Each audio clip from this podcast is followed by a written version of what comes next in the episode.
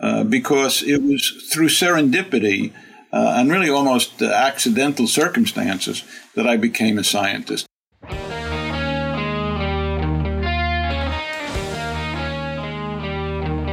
Welcome to Perspectives from the Top.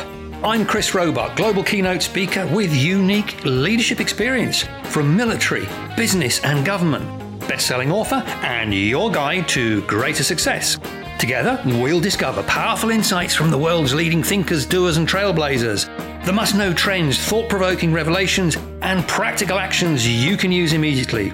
This is your exclusive and personal shop of insight and inspiration to help you get to the top. Welcome to you and all of our perspectives from the top community of listeners around the world. It's great to share the insights of such successful people with you to help you get to where you want to be. My guest today is Bob Lefkowitz, best known for his groundbreaking discoveries that reveal the inner workings of an important family of cell receptors inside our bodies, which essentially makes 30 to 50% of prescription drugs work, for which he was awarded the Nobel Prize for Chemistry.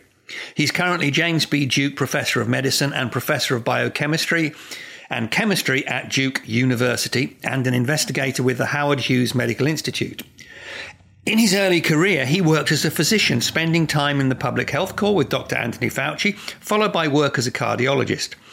And he then made his extraordinary transition into biochemistry, which would lead to his Nobel Prize. Bob shared the prize with Brian Kobilka, who he had previously mentored. When he received the Nobel Prize, the press corps in Sweden covered him intensively, describing him as the happiest laureate. Bob has been conducting his research and his mentoring of research trainees for nearly 50 years. Bob, thanks so much for joining us on Perspectives uh, on the Top, taking some time out of your valuable time to give our listeners some insights into your career and what you've achieved. Your career focus was initially being a, a physician and you know, we've interviewed many people on perspectives from the top, and, and they do sort of jobs they're passionate about. But from my experience, being a physician to some degree isn't actually a job. It's it's more a vocation, um, and a lot of people don't quite understand that vocational clinical world in relation to what they do in an office. Uh, and I was reading your book, and you were talking about that it all revolves actually around standard operating procedures. If this happens, we then do that happen. We, we then do that. But it must be stressful. So, so can you give us some uh, some insights into that world that is vocational and focused on making people better? Well, the word I often, I think vocation is a good word uh, a synonym for that in my mind, and it's the one that I always think about when I think about how I uh, came to go into medicine, is the word a calling, to have a calling, experience a calling. We generally uh, associate that term with clergy, having a calling to the cloth or to the church, but you can really have a calling to almost any uh, particular occupation. Uh, and for me, the concept of a calling means a, I don't like the word mystical, but it probably obtains a, a, uh, a feeling that uh, you are meant or destined to do a certain thing. Uh, and I experienced that at a very, very young age. I would say seven or eight. Uh, and the impetus to that was my family physician, a guy named Dr. Joseph Feibush, a general practice physician in the Bronx, New York City, who made house calls. And he would come to the house if somebody was ill, uh, myself or my parents. Uh, he would lay on hands.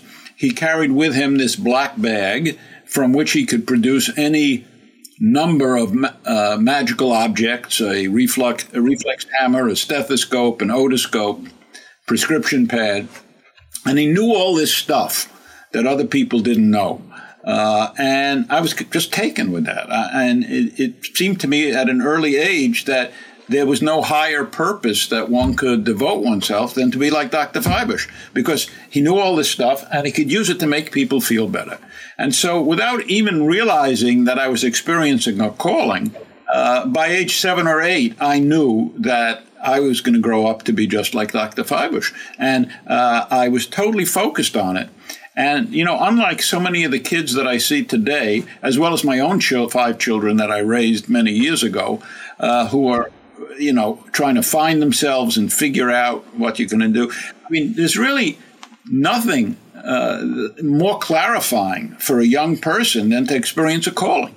Uh, whether it's to medicine or the church or to law or whatever it is. I never had to worry about what I was going to do, or, or, you know, everything fell into place. Uh, and uh, I must say, the the early years of my career as a physician was some of the most gratifying that I've ever experienced. Uh, I loved what I was doing, and to this day.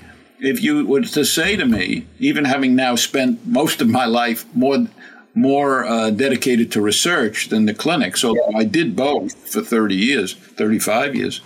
If you ask me what was the greatest privilege of your life, I would say it was to be a physician uh, and to, for you know, a number of years, have the ability and the opportunity to uh, use my knowledge to alleviate suffering, uh, on occasion cure a disease, uh, and on some clear occasions to save a human life. And I just don't know that there is any higher uh, experience you can have than that. So, I mean, for me, that, that was and is, remains just an amazing experience.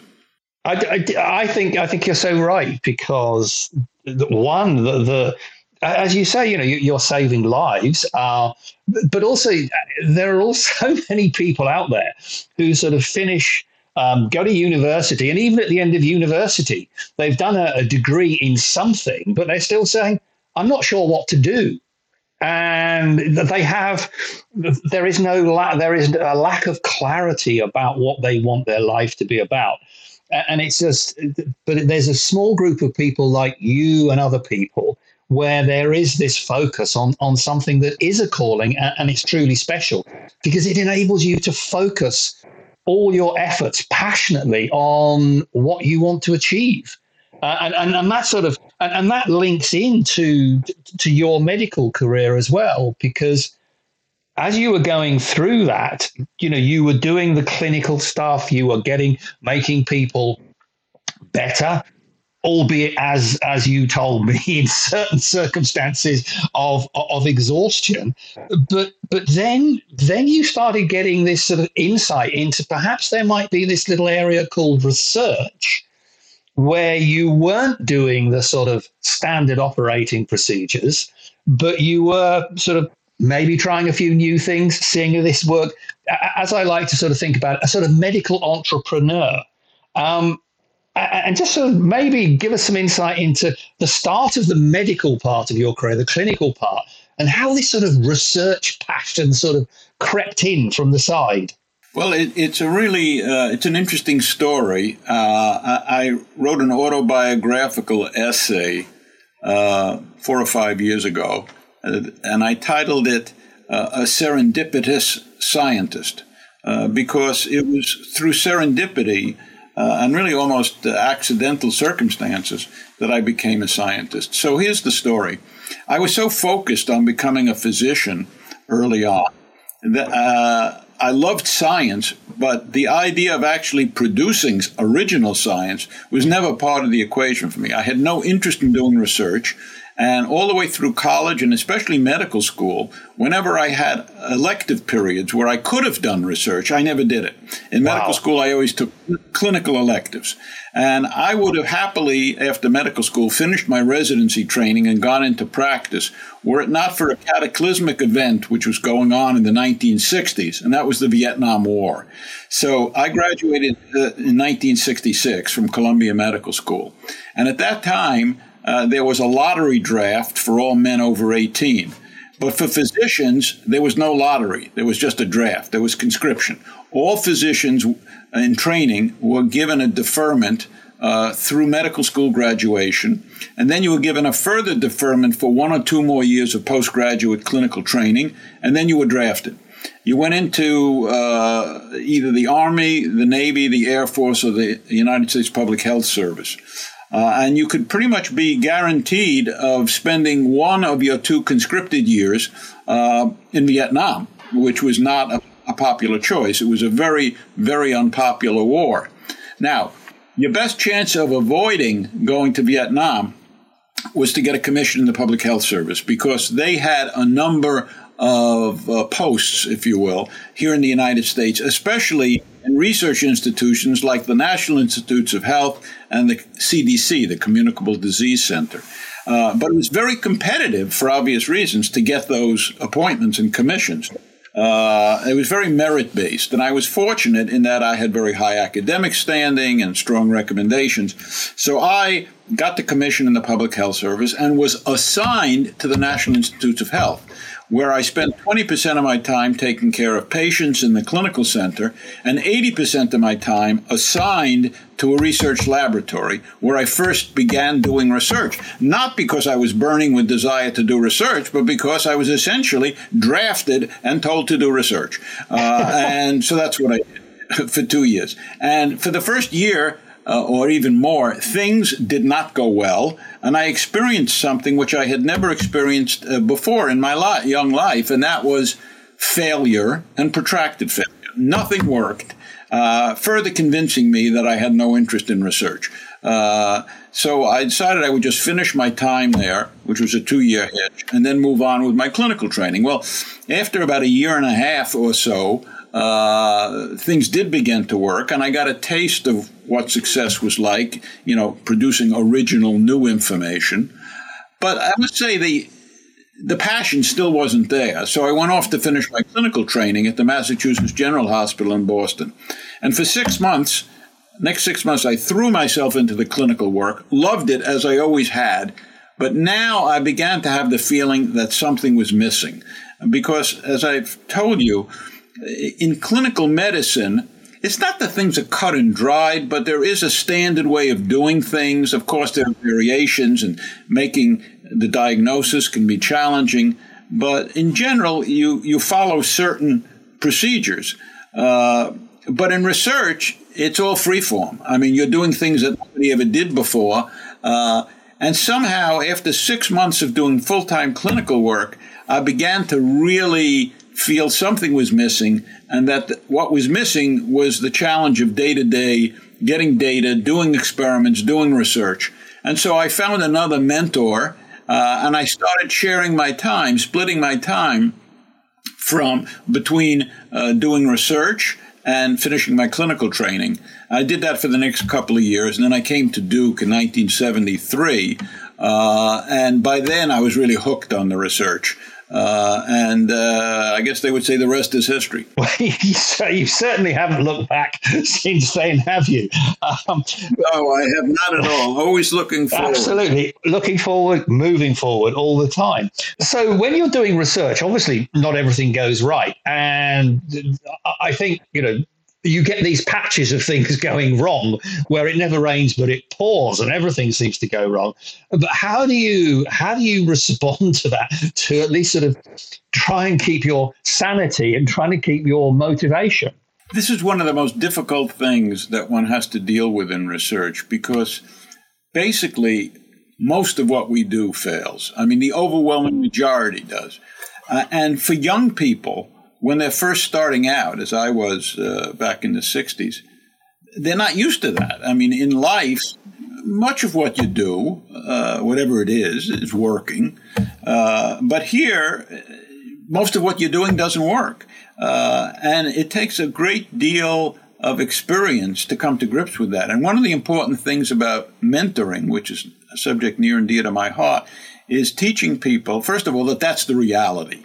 Uh, and that you have to expect that. But the other part of that is that you have to look at failure, you have to sort of somehow change the way you frame it so that the failure is really part of your ultimate success because you know it's a matter of learning smart as they say. Uh, every experiment that fails it teaches you uh, you know it's i'm reminded by this uh, famous quote by uh, thomas edison the very famous inventor uh, who said that uh, you know he comes up with 300 ideas a year for inventions, and uh, only uh, only one of them actually ever works. And they say, well, that must be awful frustrating. He says, no, no, no, no. I mean, uh, it means that there are 299 times a year I, fi- I have figured out something which won't work. In other words, I've learned something that doesn't work. And so that gets me to the point of the one that does work.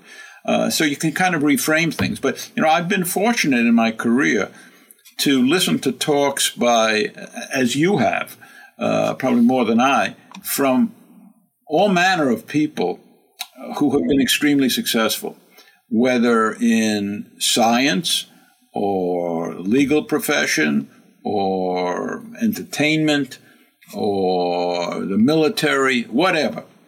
And if there is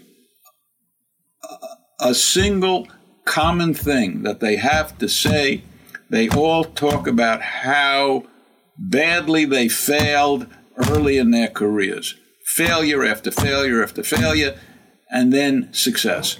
Uh, and so I, I, think I often tell that to my trainees uh, that the, you know the failure is just a, a, part of the experience. In fact, I give a talk to the research fellows at Duke University. Uh, I'd say at least every year, sometimes more than that, uh, different groups called how how to deal with failure and rejection in research. Uh, and uh, in fact, the title is How to Deal with Failure and Rejection. That's just the title. And then I always, my opening line is always, "This is not about your uh, sex life. Uh, this is this is about your career."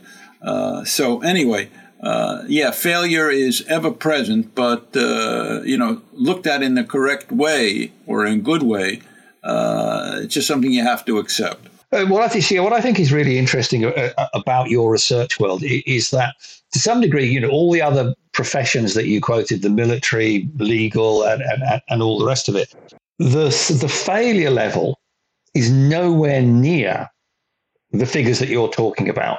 And and I think for our listeners, it's it's really instructive that that you know if you're in a, a legal job or something, you know, you might get something like 80% success, 85% success, and, and 15% failure. And and if if people in the legal profession were getting two percent success rate, they'd either be out of a job or they'd be throwing themselves off window ledges in their offices. So the reason the reason I asked you the question is that it's so instructive because I knew that your your success rate was so much lower. And the point for our listeners is that if you in the scientific research world can get through that level of failure, then all of us sitting out here in the normal world where we are getting sort of, you know, we're, we're, we're freaking out because we've had one failure out of 20, then, you know, we just need to put it in perspective and, and listen to what you guys in the research world are saying that, you know, if you have the right mindset, it's not as bad. And the failure is a learning, a learning experience to ensure more success in the future. Very well put. Let me tell you a little illustrative story, uh, which, which, is uh, in my book, by the way. A funny thing happened on the way to Stockholm, a memoir that I've written, uh, which tells a lot of my stories. But uh, I, I, have a uh, a ritual that I go through every year during the week between Christmas Day and New Year, which is very quiet here at the university. And I come into my office and I review the previous year's work in my laboratory. And the starting point for that is a, uh, a sheaf of handwritten notes, maybe three or four pages long, which I prepared exactly a year before. I've been doing this for my whole career. Uh, and on that list are all the projects I envisioned that we would work on over the subsequent year, ideas, etc. And then I sort of uh, put letters next to them A, B, C, with the letters refer to how exciting I think the project would be. And I try to work on only the most exciting A projects. Okay. Now, a year later, when I come back to these, I go through and I see what work, what's working, what didn't work, what turned out to be totally stupid, what turned out to be so stupid that we realized we're not even going to work, etc. So I was working on that exercise uh, when a, young uh, colleague of mine, not not a mentee, but somebody, a more junior professor, came by and said, "Hey, what are you doing?" I explained it to him, uh, and uh, he said, "Well, how are things going?" I said, "Well, I'm having a, a pretty good year." I said, "How about you?" He said, "Oh yeah, everything's going great." I said, "Well, what fraction of your projects uh, that you're working on on your lab would you say are working?" He said, "I don't know, 80, 90 percent, something like that." I said, "That's great." He said, "How about you?" Uh, and I said, uh, "Well, I'd say about fifteen or twenty percent." He said, "What?" the great Bob Lefkowitz has only uh, a twenty percent success rate in terms of projects that are working. I said, Yeah. He says, Well, how do you feel about that? I said, Great. He said, Really? He said, Why? I said, Well, you know, every once in a while my success rate drifts up and maybe 40. One year I said 50% of the things we were trying to do were working. And I got very uh, unhappy about that. He said, Why would you be unhappy? I said, But look, I said, if half of what I'm trying to do is working, I'm not challenging myself very much. I must just be picking off low hanging fruit and, and, and, starting to work on projects which weren't all that important. I said, if I'm really challenging myself and working on important things, there is no way that the majority of what I'm working on could work. Well, he was kind of chastened, and, uh, you know, we ended the conversation. Over the years, he has told me repeatedly what a profound effect that conversation had on him and how it has reshaped the way he approached his own research program, which I can attest I have seen myself. And I'll tell you the truth. Uh, this conversation was 15 or 20 years ago. He has become a much better scientist and is making much more substantive and significant contributions uh, in his area than he did before. Uh, and he always comes back to that conversation that he realized that if he was going to really challenge himself, he had to accept that the success rate is going to be a lot lower. That's Bob. That's that's that's a really really powerful comment. But but I think that's not that's not just true about the world you're in with research. Uh, that comment about challenge, and unless you are ch- challenging yourself and you're challenging the people around you, um, and sometimes things go wrong, then you are not pushing things. You're just doing what you've always done. And I think that, I think that to some extent, that's what moved the bulk of my effort from clinical medicine to research, because I just felt that you know after you treat your hundredth case of hypertension or your two hundredth case of heart failure or whatever it is yeah, it's just sort of it becomes too routine, and I didn't want routine. I, and I often tell people, no two days for me are the same. Every day when I come in, I don't know what's coming at me in the way of data and what problems will be with our experiments, and that's what I like. Uh, and I think that's one of the reasons that I uh, have avoided various other types of, of careers is that I, I really do like to be challenged and, and, and to see new things every day. And in science, you do. You, you just never know what curveballs are coming. That's that's such a good point for listeners. To, I think to think about that. You know, do you want a completely predictable every day being the same, or do you want some element of challenge? But from the strategic organizational perspective, the fundamental point has to be that unless the organization is challenging itself, unless things are sometimes going wrong, it cannot possibly be changing and developing and improving. Because if, if it's not experiencing the occasional failure, it can't be challenging itself, which means it's not going anywhere. Absolutely. I couldn't agree more. Uh, and of course, my experience is in science, not in business or large organizations. Uh, I've never run anything larger than my laboratory.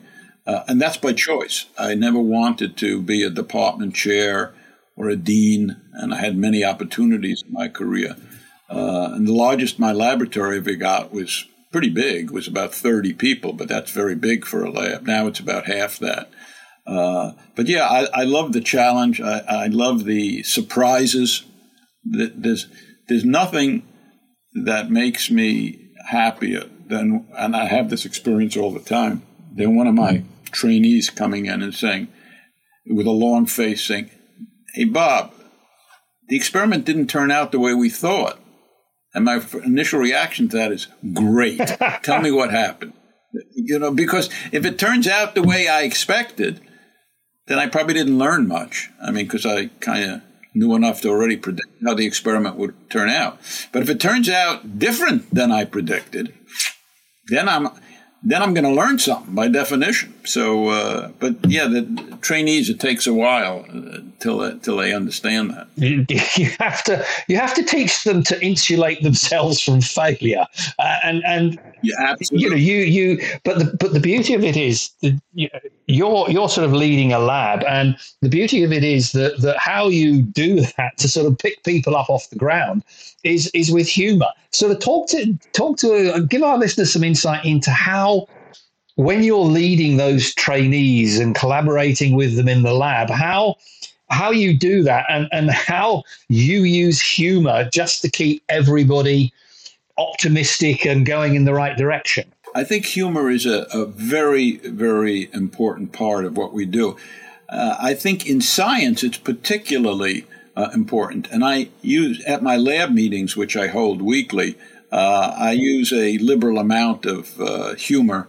Uh, I find if I can get people laughing, which I often do, uh, it seems to encourage or foster or nurture a spirit of creativity. Because, I mean, let's think for a minute about what what is the process of saying something funny. What what is what is humor? I mean, basically, it involves seeing relationships between things that you might not ordinarily put together. It often involves juxtaposing uh, things which seem totally uh, not in the same uh, frame.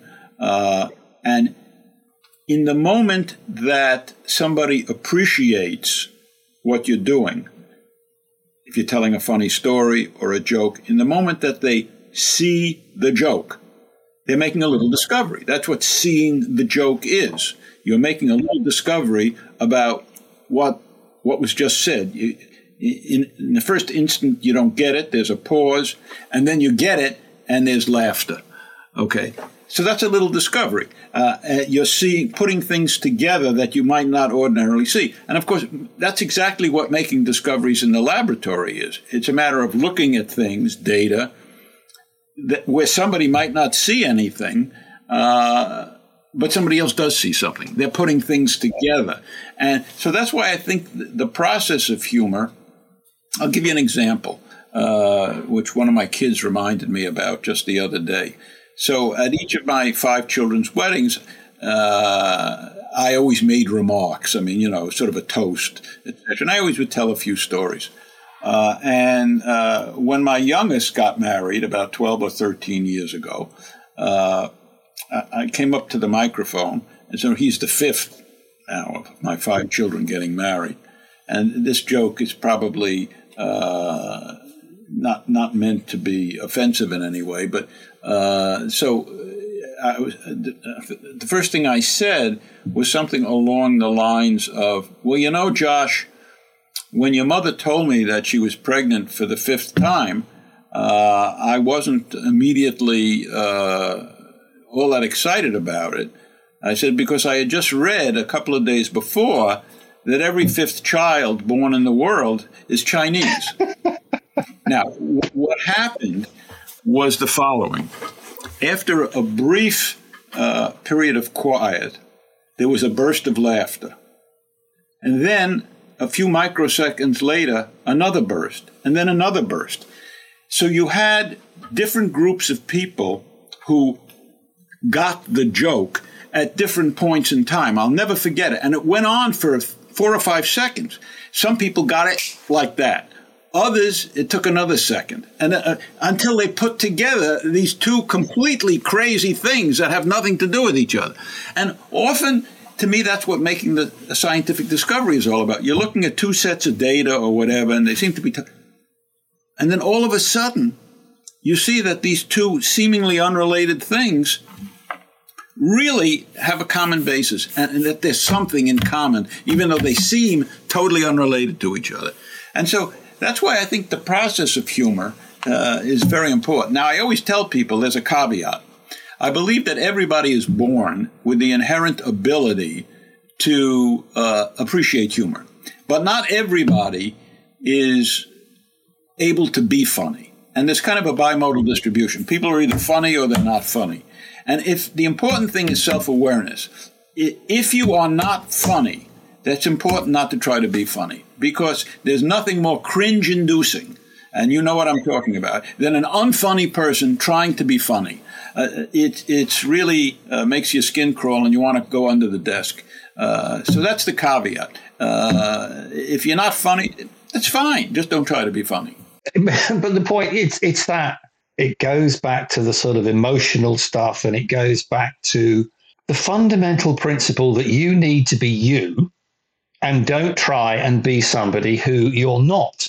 Because whenever people try to do that in in any way, if you know, if I tried to be a scientist or, or or or you're a leader and you try and do something which isn't naturally you, other human beings have a very, very good antenna that detects that you are not being genuine.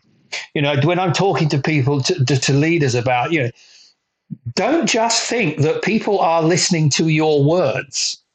That you know, their mind is reading thousands and thousands of body language signals, second by second, and a human mind can work out if there is a contradiction between the words and the body language extremely quickly. I could not agree with you more, Chris.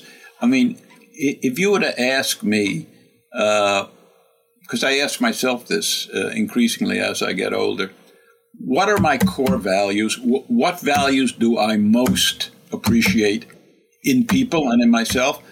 Way up on that list would be authenticity. I like people to be authentic, and I try to be as authentic as I can in virtually every circumstance that I'm in. Uh, and, you know, people often ask me for advice about mentoring and this and that, which I do have a lot of experience with. And I have a lot of ideas about mentoring. But probably the most important one is that there's no one exact right way to be a mentor because each of us is a different human being. And you have to mentor. There are certain principles that everybody can use, but you need to mentor in your way. And your personality may be very different than mine. Uh, and and you meant it differently. I shared the Nobel Prize with one of my former trainees, Brian Kobilka, who's a professor at Stanford. Uh, and like myself, he has a reputation, and I think very well deserved in this case, of being an outstanding mentor.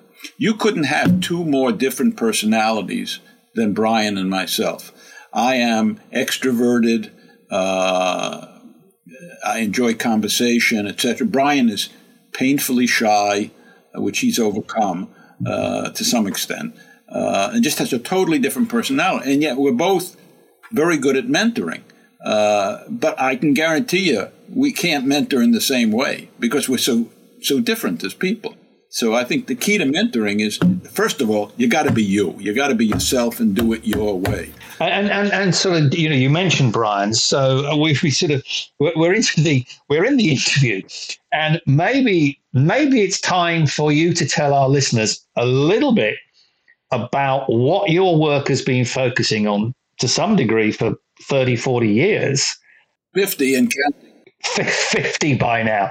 Just a simple explanation about what you've been working on and how receptors work in our bodies and what your discoveries have done.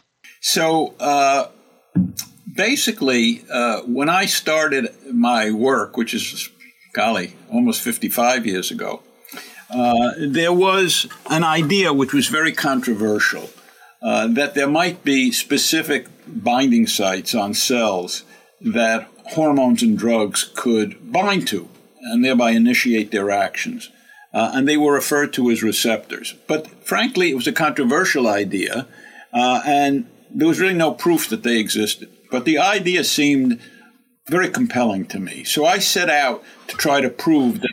Sorry, sorry. So basically, for, for our listeners, so obviously within all the cells in our body, if we want a drug to work, somehow the cell has to get a message of what it's supposed to do for the drug. Because unless that message is passed to the cell, the drug is useless. Exactly right. So, to give an example, uh, let's take adrenaline. Now, adrenaline, also known as epinephrine, our body makes that, but we also use it as a drug. Uh, and it does many wonderful things, uh, to be sure. But so, for example, one of the things adrenaline does is it makes your airways dilate. So, if somebody's having an asthma attack and they're wheezing because their airway is constricted, uh, you give them adrenaline and it dilates. Well, how does the adrenaline know to work on your airway uh, and not on your eyeball uh, or on a thyroid gland? And so the idea would be that, well, maybe there are special sites uh, on the airway cells uh, that adrenaline can fit into. And that's the concept of a receptor. So you can see it as the, uh, the receptor being a lock and the drug or hormone like adrenaline being a key. Okay. And there has to be a complementarity, in exact complementarity in shape of some site on that receptor, the lock, in order for the key to fit in. And if it does, then it can turn and do something. Alternatively, a drug might fit into that site and not do anything, but it would still block the ability of the adrenaline to work. So, for example, picture that you put a, a key in and then broke it off. Okay, nothing's happened. But now, guy with the real key comes, he can't get in there because there's something jammed in there. That's what we call a blocker. So when you hear about beta blockers, for example, these are drugs which block adrenaline receptors. Anyway, so what my work has been was to develop a whole uh, raft of new techniques and technologies to first of all prove that there was such things, to then isolate them, purify them, figure out what they were, how they were regulated, and then realize by uh, essentially what we call cloning the genes for the receptors to figure out what their molecular structure was. Uh, and from that, uh, to figure out that there was really a huge family of these receptors, which included the receptors for adrenaline, which was what I was initially working on, but including a thousand different kind of receptors for all kinds of hormones and drugs, uh, and figure out how they are regulated. Bottom line, uh, now, many years later, uh, people in the drug industry have used this information to develop drugs. And in fact, drugs which target receptors in this family, which includes not just uh, receptors for adrenaline, but receptors for dopamine, serotonin, uh, parathyroid hormone, all manner of things, and also in this family of receptors. And when I say family, I mean they all have very similar structure. Okay, uh, receptors. It's how we smell. Smell receptors are in this family. Taste receptors, vision receptors, uh, something called rhodopsin. That's how we perceive light.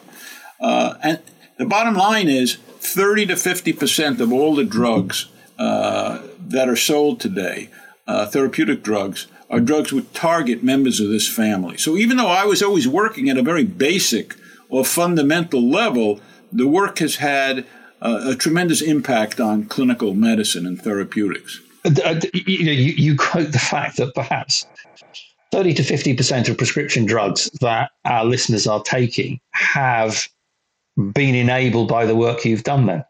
I think, in a sense, that's really true, uh, although it boggles my own mind. I mean, so many common drugs. I mean, for example, ones that people would immediately come to mind would be things like beta blockers or adrenaline or antihistamines. I mean, just, just to name a few. In the United States, uh, there are uh, 700 FDA approved drugs uh, which target these receptors.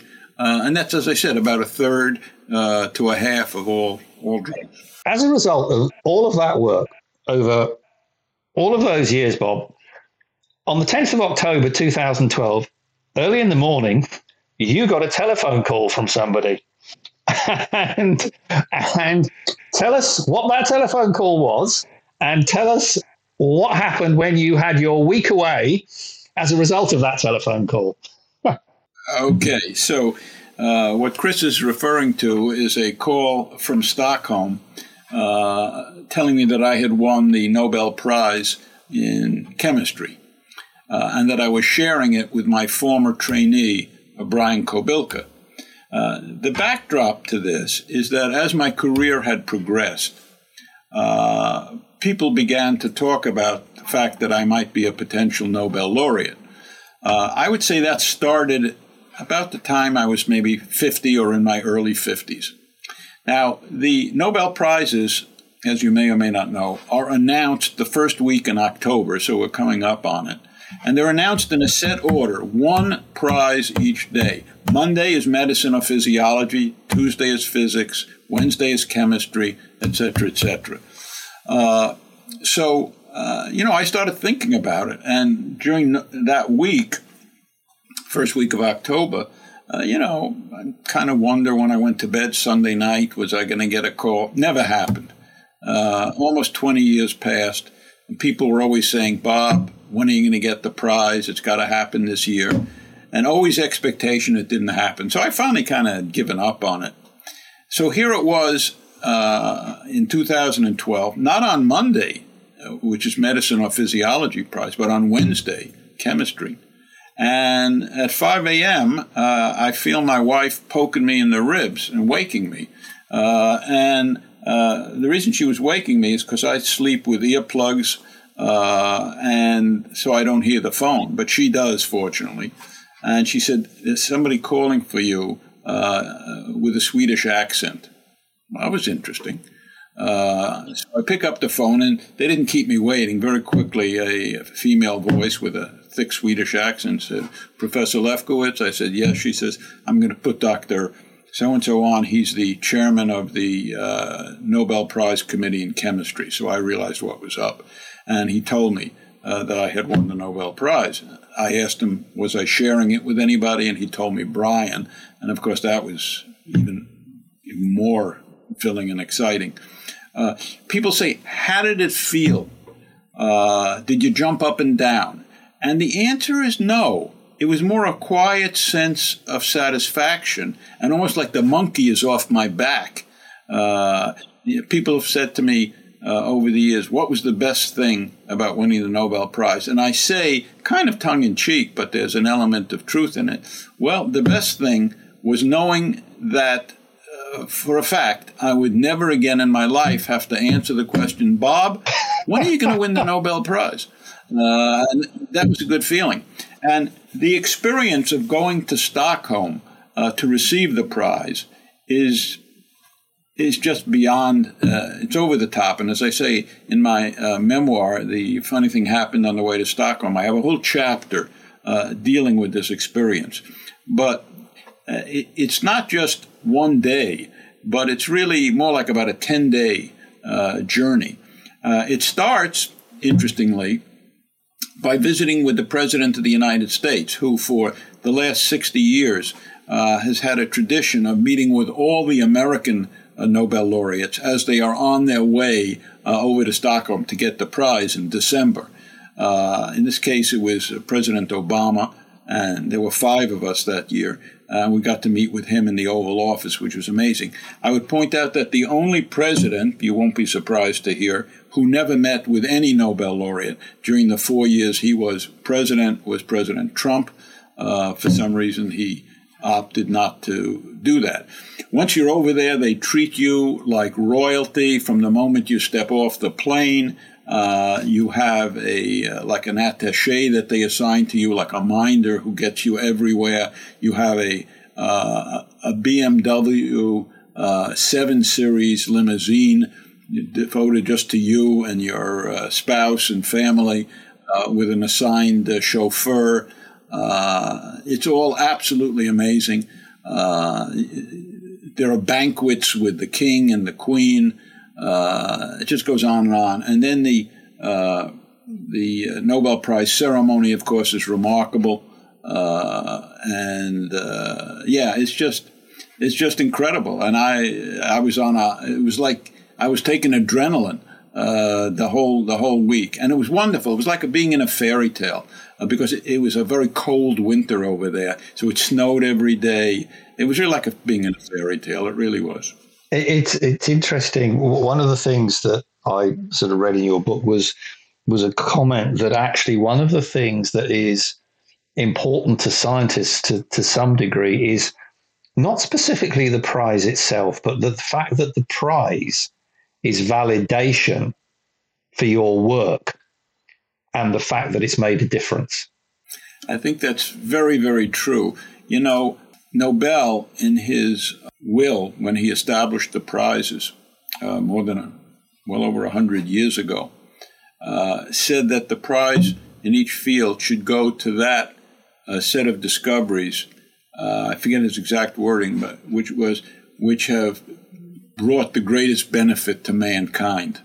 Uh, and actually, the way he said it, it was those discoveries which over the preceding year have made the greatest benefit to mankind. Now, by and large, the prize almost never goes to somebody whose work was just over the last year. Typically, my case turns out to be very, very typical uh, in the sense that the most salient discoveries I made were probably made 20 to 25 years before I got the prize.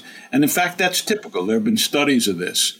Uh, and, uh, you know, and I think the reason for the long delay is the committees, it takes time to see what the impact of discovery is. Now, sometimes that's not the case. Uh, something which hasn't won the Nobel Prize, for example, was the underlying discoveries which made COVID vaccines uh, possible. Uh, I would have given the prize for that last year. And I still think they will get the prize. They should get the prize.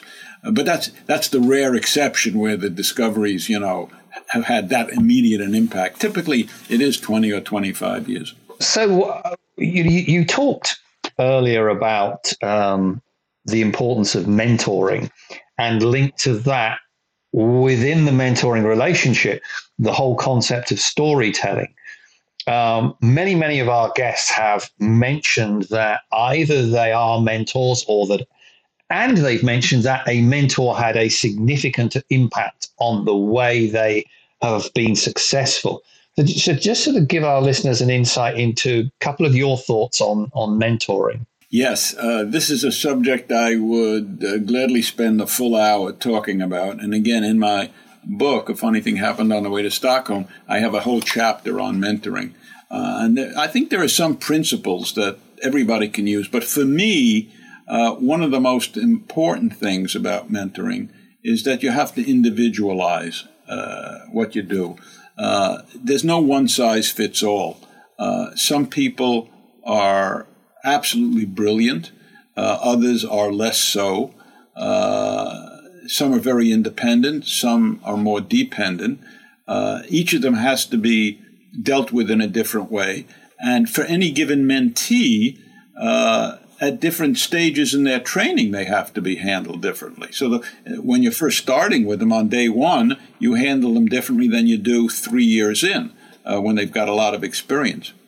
But to me, one of the most important things and the biggest challenge is uh, empowering trainees so that as they go forth into their own, again, I'm talking from the perspective of now, of course, of professional scientists.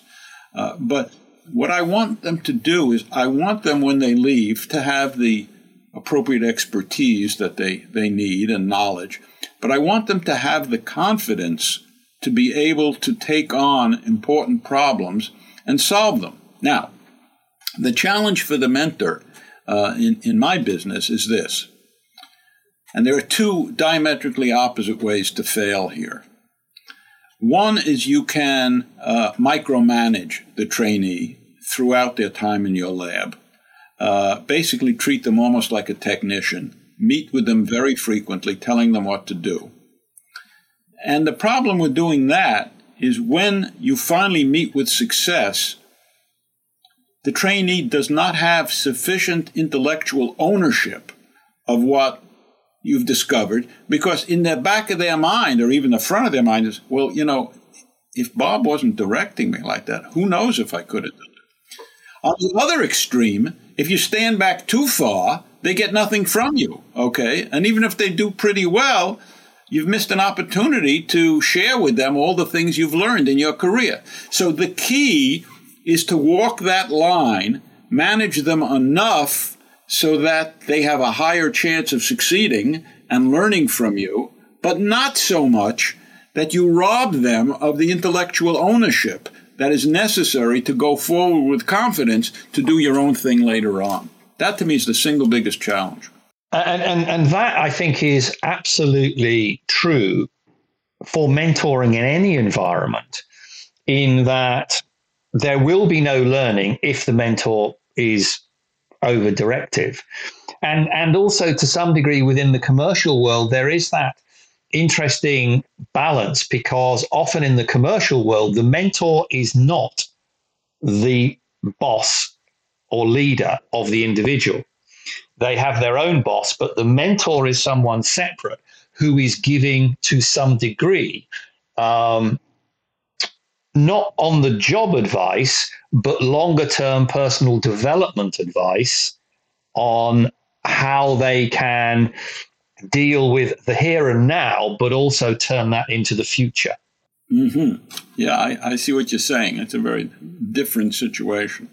So, but but but but but the, but the same applies in both of the situations because I think your comments about mentoring and how you do mentoring absolutely apply to the fundamentals of leadership if you're leading somebody in a team. Because somebody who joins your team at this point in time you can lead in a certain way, you can delegate to in a certain way. But in three years' time, when they're significantly more experienced, you have to change the equation. Because if you start if you start micromanaging them once they've been doing the job for three years, they're not going to be too happy. Absolutely correct. Couldn't agree more. And it's it's it's this you know your beautiful point about above all, it's not about you who is the mentor. It is about the person that you are mentoring and matching their needs as, as much as you can. Um, and, and but so many mentors get it wrong. So many mentors think that you know this is this is my opportunity to download all of my experience on this poor unsuspecting person, and that it will make them a better person. I can tell you as well that uh, I uh, I know some scientists outstanding scientists, uh, Nobel laureates, who are terrible mentors for just this reason. They're completely overbearing. I know one guy, I won't mention his name, he's deceased, brilliant scientist, Nobel Prize winner. Uh, not a single one of his trainees ever went on to a career of great acclaim. Not one which is unusual. Typically, people who win Nobel Prizes, if you look at their scientific lineages and the people who trained with them, uh, it's usually many superstars. Uh, but I know of Nobel Prize winning scientists who have essentially produced few, or in this case, virtually no body who went on to a distinguished career. And the reason is, and I know it because I know knew this person very well, is he was so overbearing and, and basically micromanaged everybody. So they got a lot of great science done because he was brilliant, but nobody was able to develop uh, sufficiently to go on and carry that tradition on on their own. So effectively, there was there was no empowerment. But but one of the one of the things I, I definitely want to mention to to listeners is you know, your your book. A funny thing happened on the way to Stockholm. Listeners, you have to you have to read the book. It, it, it is it has got some really great insights into leadership, into life. Uh, it's it's funny. There's some great stories because Bob is is an amazing storyteller. So, what next for you? Well, that's a good question. I'm approaching my 80th birthday uh, in a few months, and uh, I'm still fully at it. Uh, today is a uh, actually a bit of a big day for me. I have literally an hour ago finished three months of work writing what's called the competitive renewal of my NIH grant, which I've had for 51 years, which funds part of the effort in my laboratory. Uh, and I went at it with the same uh, drive and focus as I have, and I have to do this every four or five years, and it's competitive. It'll be reviewed by a study section, etc. And uh, I just finished that, the very final read through. Uh, Congratulations. Thank you. And it feels good. Uh, and so I'm taking a deep breath and I'm saying to myself, well, what now? Now back to the uh, writing papers because for the last few months, uh, you know, people have been clamoring like, Bob, we've got to get this manuscript submitted to a journal. And I said, well, I'm totally focused on the grant. So now I finished that, moving on. I will have to face the reality as I move into my 80s that I guess I won't be doing this forever. Uh, so I'll have to be thinking about you know the next stage. But these grants are for four or five years, so maybe this I'll I'll revisit that in four or five years. That's absolutely amazing. Although I do know sometimes you do take the opportunity to slip away to the beach.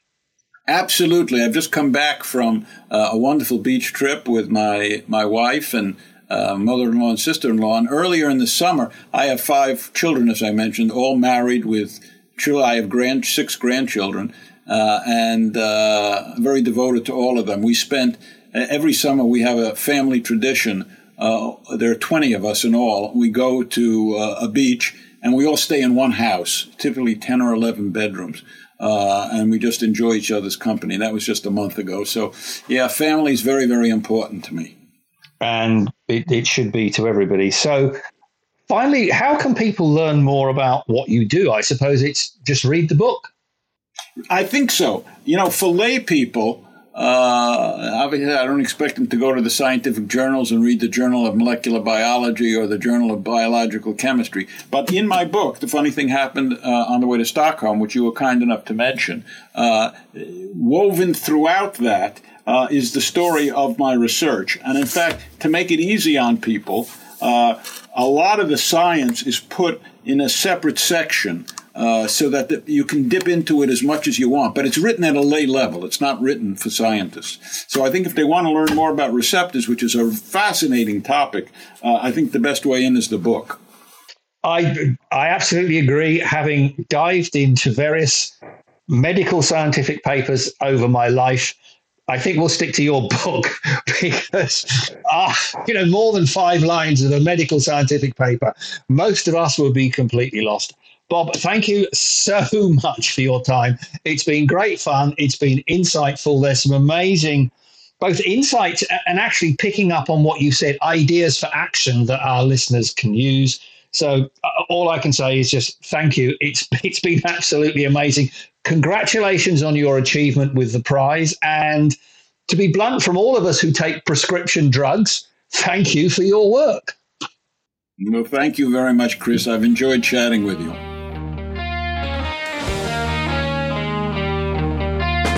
Well, listeners, there certainly is a lot to reflect on there and a lot that you can do something about tomorrow. Amazing story. I think one of the most interesting points was about the level of failure within scientific research. Bob quoting that even in his best years, he probably only had 30% success, which meant that essentially 70% of things he tried failed. Now, there are a couple of really powerful points there to pick up on. Firstly, that being in an environment where you have that level of failure means you have to have the right mindset to keep going with determination to achieve your vision, and that that vision is motivating you to do so. But on a wider point, if you, for all of us, if you want to move forwards, if you want to grow and develop yourself, your team, your organization, you have to try new things and that inevitably involves both risk and potential failure. But as Bob expressed, failure isn't necessarily as bad as you might think, because naturally it then enables you to more accurately focus in on potential successful options for action. And if you don't try new things, you'll just do what you've always done and the world will move on anyway, leaving you behind. Certainly, the fact that Bob has been doing this research for nearly 50 years and his work has benefited all of us listeners in our daily lives, plus the fact he's also developed scientists who have then gone on to make further discoveries which have benefited us all, is just simply amazing. So maybe identify one idea for action you've heard from Bob and go and start to make it happen between now and our next episode. Don't forget that in a week I'll be giving a more in depth view of my key takeaways from Bob, my insights and ideas for action in reflections on the top. And if you've used any of the insights you've got from previous perspectives from the top guests and they've helped you, I'd be l- delighted to hear your success stories. And don't forget to sign up on the website so you don't miss any of the great future guests coming out. Thanks for tuning in. Check out the show notes from today's episodes at perspectivesfromthetop.com, where you can not only enjoy additional resources from today's show, but all previous ones. If you haven't already, subscribe to the show on Spotify, Apple, or wherever you get your favourite podcasts so you don't miss any. And if you really enjoyed the show, please give us a five star rating and review. Have a question or comment? Let's discuss it. Message me on LinkedIn. Perspectives from the Top is produced in collaboration with Detroit Podcast Studios. So have a successful week. Use today's new learnings and actions, and remember, it's onwards and upwards. See you next time on Perspectives from the Top.